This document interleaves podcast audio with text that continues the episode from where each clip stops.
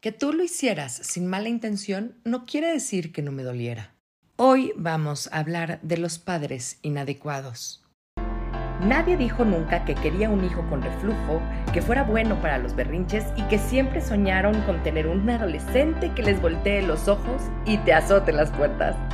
Todos incursionamos en esta aventura de ser padres diciendo, a mí no me va a pasar. Y lo cierto es que a todos nos sobrepasa en algún momento. No nacemos sabiendo ser padres, pero hay técnicas que te enseñan a resolver muchas dudas y son mucho más eficientes que los consejos de la suegra. Bienvenidos al podcast de Academia para Padres. Caminaremos en las diferentes etapas del desarrollo primario de estas pequeñas personitas para ayudarte a crear este ambiente libre de caos y con estructura y hacer que las cosas pasen. ¿Estás listo? ¡Comenzamos! ¿Qué tal? ¿Cómo vamos con este libro de padres que odian? Está increíble, ¿verdad? Pues comencemos.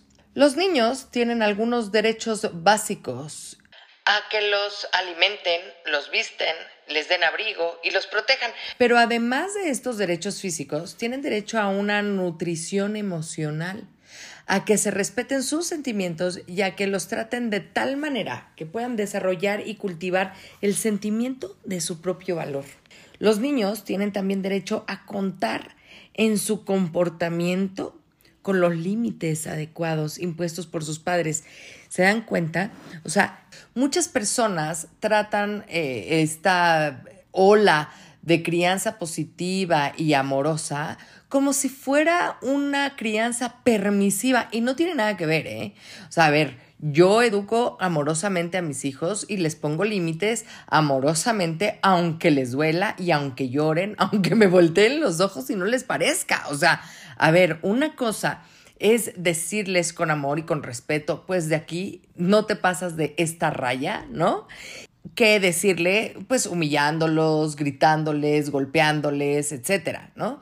Y otra cosa es que los niños tienen el derecho a ser educados, tienen el derecho a sentirse contenidos dentro de un espacio con líneas claras, con límites. Entonces, para que quede claro, los niños tienen también derecho a que los padres les puedan poner límites adecuados y a cometer errores y a que la disciplina que se les exige no se convierta en maltrato físico ni emocional. Finalmente, los niños tienen derecho a ser niños, tienen derecho durante sus primeros años a mostrarse juguetones, espontáneos y responsables también. Naturalmente, a medida que se hacen mayores, los padres deben alimentar su maduración, asignándoles ciertas responsabilidades y confiándoles algunas tareas del hogar, ¿no? O responsabilidades que van un poquito más allá de ser niños, ¿no? Pero jamás a expensas de su condición de niños. Hemos hablado constantemente de que los niños absorben y aprenden de un modo pasivo y un modo activo. En la manera activa es cuando por experiencia propia pueden resolver y pueden ir aprendiendo con su propia experiencia. Pero también esta parte pasiva la aprenden de nosotros, lo absorben de los papás por eh, simple imitación. Los niños entonces absorben los mensajes, tanto verbales como no verbales, de la misma manera que las esponjas absorben los líquidos, en forma indiscriminada. Escuchan a sus padres, los observan e imitan su comportamiento. Como ellas tienen pocos marcos de referencia fuera de la familia, las cosas que los niños aprenden en casa, tanto sobre sí mismos como sobre los demás, se convierten en verdades universales que se les graban profundamente los modelos del rol parental son decisivos para el desarrollo de la identidad del niño y en especial con referencia tanto en el caso de los varones como en el de las niñas en su identidad genética. Deben atender entonces las necesidades físicas de sus hijos, proteger a sus hijos de cualquier daño físico. Deben también atender las necesidades de amor, cuidados y afectos hay que protegerlos de todo daño emocional y proporcionarles líneas de conducta en el terreno moral y ético. Está claro que eh, la lista podría alargarse muchísimo, pero estas cinco responsabilidades constituyen los cimientos de un adecuado comportamiento de la función parental. Los padres del que, de los que estamos hablando en este periodo de padres que odian van mucho más allá del primer punto de la lista. La mayoría de ellos sufren o han sufrido disminuciones graves de su estabilidad emocional o de su salud mental. Con frecuencia no solo se muestran inaccesibles e incapaces de satisfacer las necesidades de sus hijos, sino que en muchos casos esperan y exigen que sean los hijos quienes se hagan cargo de las necesidades de los padres. Cuando un padre o una madre impone a un niño responsabilidades parentales, las funciones familiares se vuelven inciertas, se deforman o se invierten. Un niño que se ve obligado a ser su propio padre o su propia madre, o incluso a asumir este papel con alguno de sus papás, o con ambos, ¿eh? no tiene a nadie que pueda emular, de quien pueda aprender y que pueda servirle de modelo para poder crecer.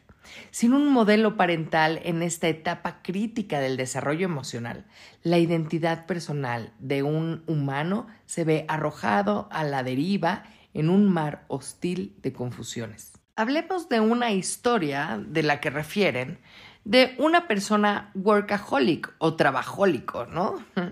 Y es que esta persona, ¿no? Relata que su matrimonio se fue al diablo porque nunca hacía nada más que trabajar. Y se iba del trabajo y estaba trabajando desde la casa y la esposa se cansó de vivir como con un robot y la dejó y ahora está volviendo a pasar por lo mismo con la nueva pareja y eso lo pone bastante mal. No entiende por qué las parejas se molestan tanto con esta persona que lo único que hace es trabajar todo el tiempo. Este mismo ejemplo relata que tenía problemas para expresar cualquier tipo de emoción, especialmente los sentimientos de ternura y de amor. La diversión generalmente para este tipo de personas no existe. Lo que es curioso es que estas personas lo que hacen es tratar de convencer a cualquier persona que está a su lado que no son capaces de tener relaciones saludables. Echan ellos mismos a perder sus relaciones y terminan estando convencidos de que en verdad no sirven para tener una pareja, aunque pues la única real pareja que pueden llegar a tener es con el trabajo. ¿Qué es lo que podemos observar aquí y qué es lo que nos enseña esta autora? Bien, indagando un poquito más en este personaje, encontramos que de niño esta persona se encontró a menudo abrumado por responsabilidades que en realidad correspondían a los padres y al verse obligado a crecer con demasiada rapidez se vio también eh, despojado de su infancia. Cuando sus amigos salían a jugar a la pelota, por ejemplo, él estaba en casa haciendo lo que deberían de haber hecho sus padres para eh, mantener la unión familiar. Tuvo que convertirse en un adulto en miniatura y no tuvo muchas ocasiones de ser juguetón o despreocupado. Como sus propias necesidades eran virtualmente ignoradas, aprendió a hacerle frente a la soledad y a la privación emocional negando tener necesidades. Él estaba ahí para cuidar de los demás. Él para nadie ni para él mismo importaba. Y es que lo que hace doblemente triste una situación de este tamaño es que además de haber sido el cuidador principal de sus hermanos, este personaje se convirtió también en el padre de su madre. Y esto era por una orden directa de su padre. Te encargo a tu mamá. Por favor, ayúdale en todo lo que necesita. No dejes que se canse. Haz todo lo que ella necesita hacer porque ella no puede, porque está deprimida, porque está enferma, porque pues es tu obligación, porque eres el hombre de la casa. Al momento de llegar a la vida adulta con una carga de culpa tremenda y un sentido de responsabilidad exagerado, era típico de los niños que se habían visto obligados a intercambiar los roles emocionales con sus padres.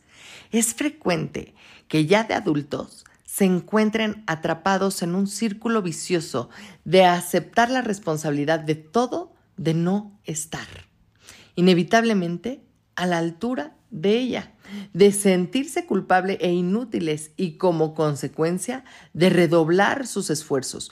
Un círculo vicioso agotador que les provoca un sentimiento de fracaso constante. Y es muy difícil salir de ese círculo, porque cuando los niños se vuelven adultos toman estos mismos comportamientos de los padres, en donde se vuelven eh, workahólicos o trabajólicos, ¿no? Como se dice, y entonces no se permiten a ellos vivir una vida normal y siempre se ven chantajeados por los padres o las madres diciéndoles ven a cuidarme, es que necesito verte, es que hace mucho que no te veo, es que yo te estoy extrañando mucho, es que estoy muy enfermo, es que ven porque ya estoy viejo y ya no te voy a poder volver a ver, etcétera, etcétera, etcétera. Al final del día ellos trabajen, trabajen y trabajen, hagan todo lo que puedan hacer para poderse sentir completos, llenos y satisfechos nunca lo van a lograr porque los padres siempre van a estar ahí en medio de ellos. Y es que, acorralado desde el pequeño por las expectativas que tenían sus padres, este personaje aprendió desde muy temprano que el patrón con que se medían sus méritos era principalmente lo mucho o lo poco que a él hacía por el resto de su familia. Ya de adulto, las exigencias externas de sus padres se le convirtieron en demonios internos que seguían acosándolo en su trabajo, el único territorio donde él podía sentirse de alguna manera valioso. Nunca había tenido tiempo ni el modelo de rol apropiado para aprender lo que era dar y recibir amor. Como creció sin ningún aporte que nutriera su vida emocional, se limitó a desconectar sus emociones. Lamentablemente entonces se encontró con que no podía volver a conectarlas, ni siquiera cuando él quería. Esta frustración y confusión que sentía por su incapacidad de abrirse emocionalmente era porque no había tenido a nadie que le enseñara todo eso cuando era niño y son cosas difíciles de aprender solo. Y es que este tipo de personas crecen y se vuelven codependientes. ¿De qué se trata? Esta autora lo dice perfectamente con una pequeña historia. Creo que en toda mi vida no me he sentido conectada con nadie. Me casé dos veces y he vivido con varios hombres, pero no puedo encontrar el que necesito. Siempre elijo a un vagabundo, aragán o un hijo de o un abusador. Después, claro, me corresponde a mí enderezarlos. Siempre creo que podré rescatarlos. Les presto dinero, me los llevo a vivir a mi casa, a un par de ellos hasta les encontré trabajo. La cosa nunca funciona, pero yo jamás aprendo. No importa lo que haga por ellos, no me quieren. Uno de esos sujetos me pegó en presencia de mis hijos y otro se llevó mi coche. Mi primer marido era un vago, el segundo se emborrachaba, vaya récord, ¿no? En principio, la palabra codependiente se usaba como sinónima de facilitador, es decir, alguien cuya vida se controlaba porque era esa persona que asuma la responsabilidad de salvar, entre comillas, a otra dependiente de una droga, ¿ok? Pero en los últimos años la definición de codependencia se ha ampliado hasta incluir a todas las personas que se convierten en víctimas en el proceso de rescatar a cualquier persona compulsiva, adicta, que las maltrata o que depende excesivamente de ellas. Las personas codependientes no entienden la diferencia entre dar y ayudar porque en realidad en cualquiera de las dos se excluyen, se quitan a ellas completamente para poder darle a los demás. Le dan a todo el mundo, salvo a sí mismos. No ven en realidad que lo que realmente necesitan es sentirse útiles arreglando la vida de los demás. Y por supuesto que este tipo de comportamientos también se desarrollan en la infancia. Por favor, tomen nota porque les voy a dar una lista de las principales características de la codependencia. 1. Resolverle sus problemas o aliviar el dolor de una persona es lo más importante que hay en tu vida, por más alto que pueda ser el costo emocional para ti. 2. Que te sientas bien depende de la aprobación de la otra persona. 3. Proteges a los demás de las consecuencias de su comportamiento mientes por ellos, los encubres y jamás dejas que alguien diga nada malo de esta persona. Muy bien, el número cuatro. Me esfuerzo muchísimo por lograr que hagan las cosas a mi manera. Número cinco. No presto la menor atención a cómo me siento yo ni a lo que quiero y solo me importa cómo se siente o cómo quiere las cosas la otra persona. Número 6. Soy capaz de hacer cualquier cosa para que la otra persona no me rechace. Número 7. Soy capaz de hacer cualquier cosa para que la otra persona no se enoje conmigo. Número 8. Despierta en mí mucha más pasión una relación tormentosa y dramática. Número 9. Soy perfeccionista y me recrimino por todo lo que sale mal. Número 10. Durante buena parte del tiempo me siento enojado, usado y no reconocido. Número 11. Finjo que todo va bien aunque no sea así. 12. El esfuerzo por conseguir que la otra persona me ame domina sobre mi vida.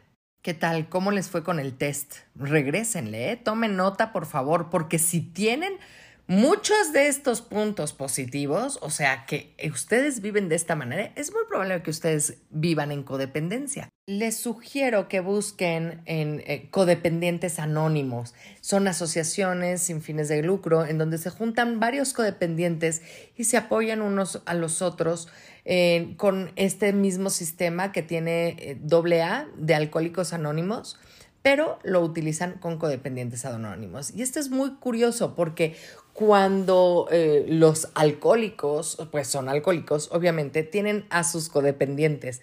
Generalmente las familias de los alcohólicos son codependientes porque les ayudan, los quieren ayudar, les quieren resolver el problema, quieren eh, quitarles esta enfermedad a pesar de cualquier cosa y, y son codependientes. Entonces, realmente este esta fusión, ¿no? O esta división entre alcohólicos anónimos y codependientes anónimos es junto con pegado, aunque no tengas una pareja alcohólica, aunque no tengas nada que ver con el alcoholismo. Es nada más la manera de llevar esta codependencia que funciona, porque ellos son expertos en entender la codependencia, en entender hasta dónde va, hasta dónde llega. Y es que la realidad, eh, tenemos que ser muy honestos, ser papás es muy difícil, muy agobiante, es estresante, nos sobrepasa a muchísimos. Y el que diga que no, está mintiendo, porque siempre hay un momento en el que nos revienta, no puede ser. Y la verdad es que es, es bien complicado porque nosotros como humanos, pues de entrada tenemos que lidiar con nuestros propios problemas, nuestra propia vida, nuestras propias frustraciones, nuestros propios miedos, nuestro propio niño interior indefenso, lastimado, etc. Y luego nos llegan estos pequeñitos en donde tenemos que sacar lo mejor de nosotros como podemos, ¿ok? Pero además poniéndoles buena cara, pero además dándoles lo mejor, la mejor versión de nosotros, cuando nosotros no tenemos ni siquiera una versión, ¿no? Muchas veces estos niños que llegan pues sin avisar también, ¿no? Nosotros también cometemos errores y pueden, podemos tener hijos que no habíamos planeado, por ejemplo. Y entonces toda esta frustración debemos aprenderla a manejar, pero además cuando a nosotros no nos las enseñaron, ¿no? Y además lo tenemos que hacer de buenas, con buena cara y además con la presión muchas veces de que el Señor se va de la casa y tiene otra vida y a ti te deja con todo lo que tenga que hacer solo, ¿no? Sola como mujer que es mucho más común que encontrar a los hombres. Pero fíjense que hay hombres y papás solteros también solos. Hay muchos niños abandonados por sus madres también. Y es que también existe este fenómeno del niño invisible. Cuando los padres nos centramos en todos los, todos los problemas que podemos llegar a tener y centramos todas las energías en nuestra propia supervivencia emocional y física, enviamos a los hijos un mensaje muy poderoso. Tus sentimientos no son importantes. El único que cuenta soy yo. Muchos de estos niños, privados del tiempo, la atención y los cuidados adecuados, empiezan a sentirse invisibles, como si ni siquiera existieran. Necesitan que sus padres validen sus necesidades y sus sentimientos. Pero las necesidades emocionales del padre a veces son tan abrumadoras que jamás se dan cuenta de las necesidades de los niños. Los niños están ahí, lloran y se sienten em, con muchas responsabilidades de ocuparse de los sentimientos y de llenar las emociones de los sus padres. Los padres que trabajan demasiado y no se dan el tiempo de ver a su familia porque no pueden o porque no quieren. Y las madres están también deprimidas y tienen muchos problemas y ya no pueden más con su vida ni con la presión de absolutamente todo lo que están llevando. Por supuesto que lo que les dicen a los niños es yo no puedo contigo, estás abandonado, ahí te dejo con a tu suerte. Es más, hay gente que dice, ahí te encargo, te voy a encomendar a Dios, mijito, porque yo ya no puedo, renuncio. Y es que de esta manera lo único que los progenitores, los padres le dicen a los niños es que no existen. Los niños deben aprender a definirse en función de los sentimientos de ellos. De sus padres, no de los propios. Si los niños llegan a herir los sentimientos de los padres, ellos son malos, se convierten en niños malos. Ay, mijito, es que eres muy malo porque me vas a hacer llorar. Ay, no, porque esos chantajes debemos tener cuidado con ellos. Los niños desarrollan grandes dificultades para definir su propia identidad. Como nadie estimula nunca sus sentimientos, ni sus pensamientos, ni sus necesidades, ni su independencia, verdaderamente no tienen la menor idea de quién son, de qué poder esperar de una relación de amor o de amistad. Por eso es tan importante sanar, entender qué es lo que te está pasando, entender qué es lo que quieres, de entender que tienes derecho a ser, necesitar y existir igualito de como lo he explicado durante tanto tiempo. Y es que nosotros en Academia para Padres tenemos la solución para eso, tenemos una muy buena solución, porque lo que hago con ustedes, mis alumnos, es ayudarles a poner este orden, esta estructura, este darse cuenta de lo que está pasando en su vida para poder tomar acción, para poder decidir el camino hacia donde quieren ir, qué es lo que quieren, qué es la meta que quieran, cómo poder llegar con un método, con una manera de hacer las cosas que funciona, que te hace cambiar sí o sí. La intención es enseñarles a poner límites, a ayudarlos a hacerse respetar a ustedes mismos, a respetar sus propios derechos, necesidades y sentimientos, y van a aprender a hacerse nuevamente visibles. Y es que además también existen este tipo de papás que crean eh, este tipo de codependencias que hacen otras cosas, que se van, que realmente no pueden con la responsabilidad de ser padres, no les gusta, eh, se pelean con la madre, ya no tienen ganas, eh, etcétera, etcétera, ¿no? Hemos hablado ya, hay un capítulo hablando del divorcio, pero ¿qué pasa? Estos niños que crecen con este abandono de padres pueden tomarlo muy mal. Hay niños que caen en las drogas, que caen en adicciones porque no se sienten suficientes. Hay historias terribles en donde eh, los niños quieren a sus papás, los papás les dicen, sí, yo quiero estar contigo, tú no tienes ningún problema, yo no tengo ningún problema contigo, yo nada más me divorcié de tu mamá, yo no voy a dejar de verte, etcétera, y con el paso del tiempo dejan de ver a los niños, dejan de estar con ellos. Los niños lo que sienten es, ¿qué le hice yo? ¿Qué le hice yo a mi papá? ¿Qué hice yo a mi mamá? ¿Por qué ella no me quiso? ¿de qué estamos hablando? ¿No? Y entonces empiezan a generar estas defensas tan terribles, tan marcadas, que los dejan vulnerables completamente en la vida. Los dejan muy agresivos porque también se pueden dar cuenta y pueden enterarse que las otro, que sus papás o sus mamás, esos que los dejaron a ellos, se fueron con otra familia, que se fueron con una persona que ya tenía hijos y que cuidan a sus hijos en vez de cuidarlos a ellos. Esto es terrible. Esto es un dolor inmenso con el cual debemos de crecer muchísimas personas. Es fácil reconocer los malos tratos cuando un padre o una madre golpea a un niño o lo somete a continuas e interminables golpizas. pero la incapacidad de ciertos padres inadecuados o deficientes pueden ser muy imprecisa y difícil de definir.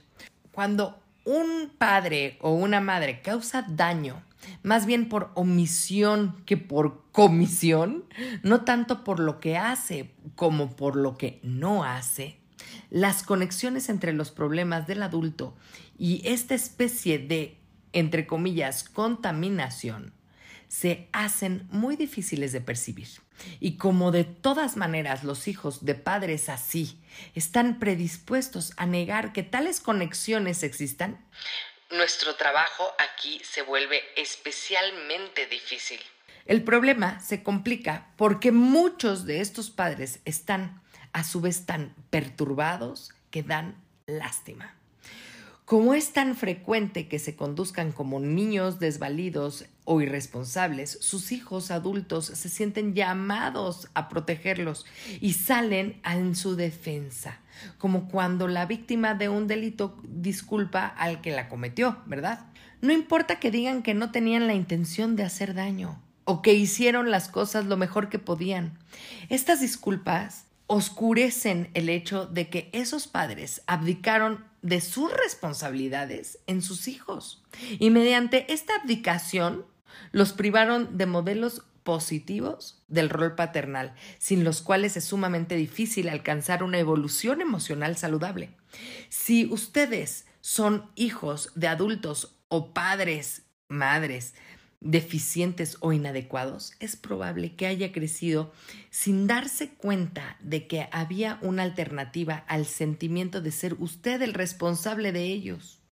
Estar colgado del extremo de su hilo emocional no parecía una opción, sino un modo de vida. Pero ahora ustedes tienen una opción.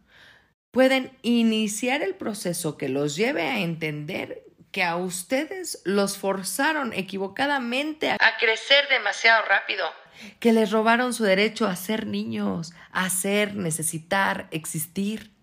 Puede ser que trabajen para darse cuenta de cuál es la parte de su energía vital que se ha ido por el desagüe de una responsabilidad mal atribuida y para aceptar que es así.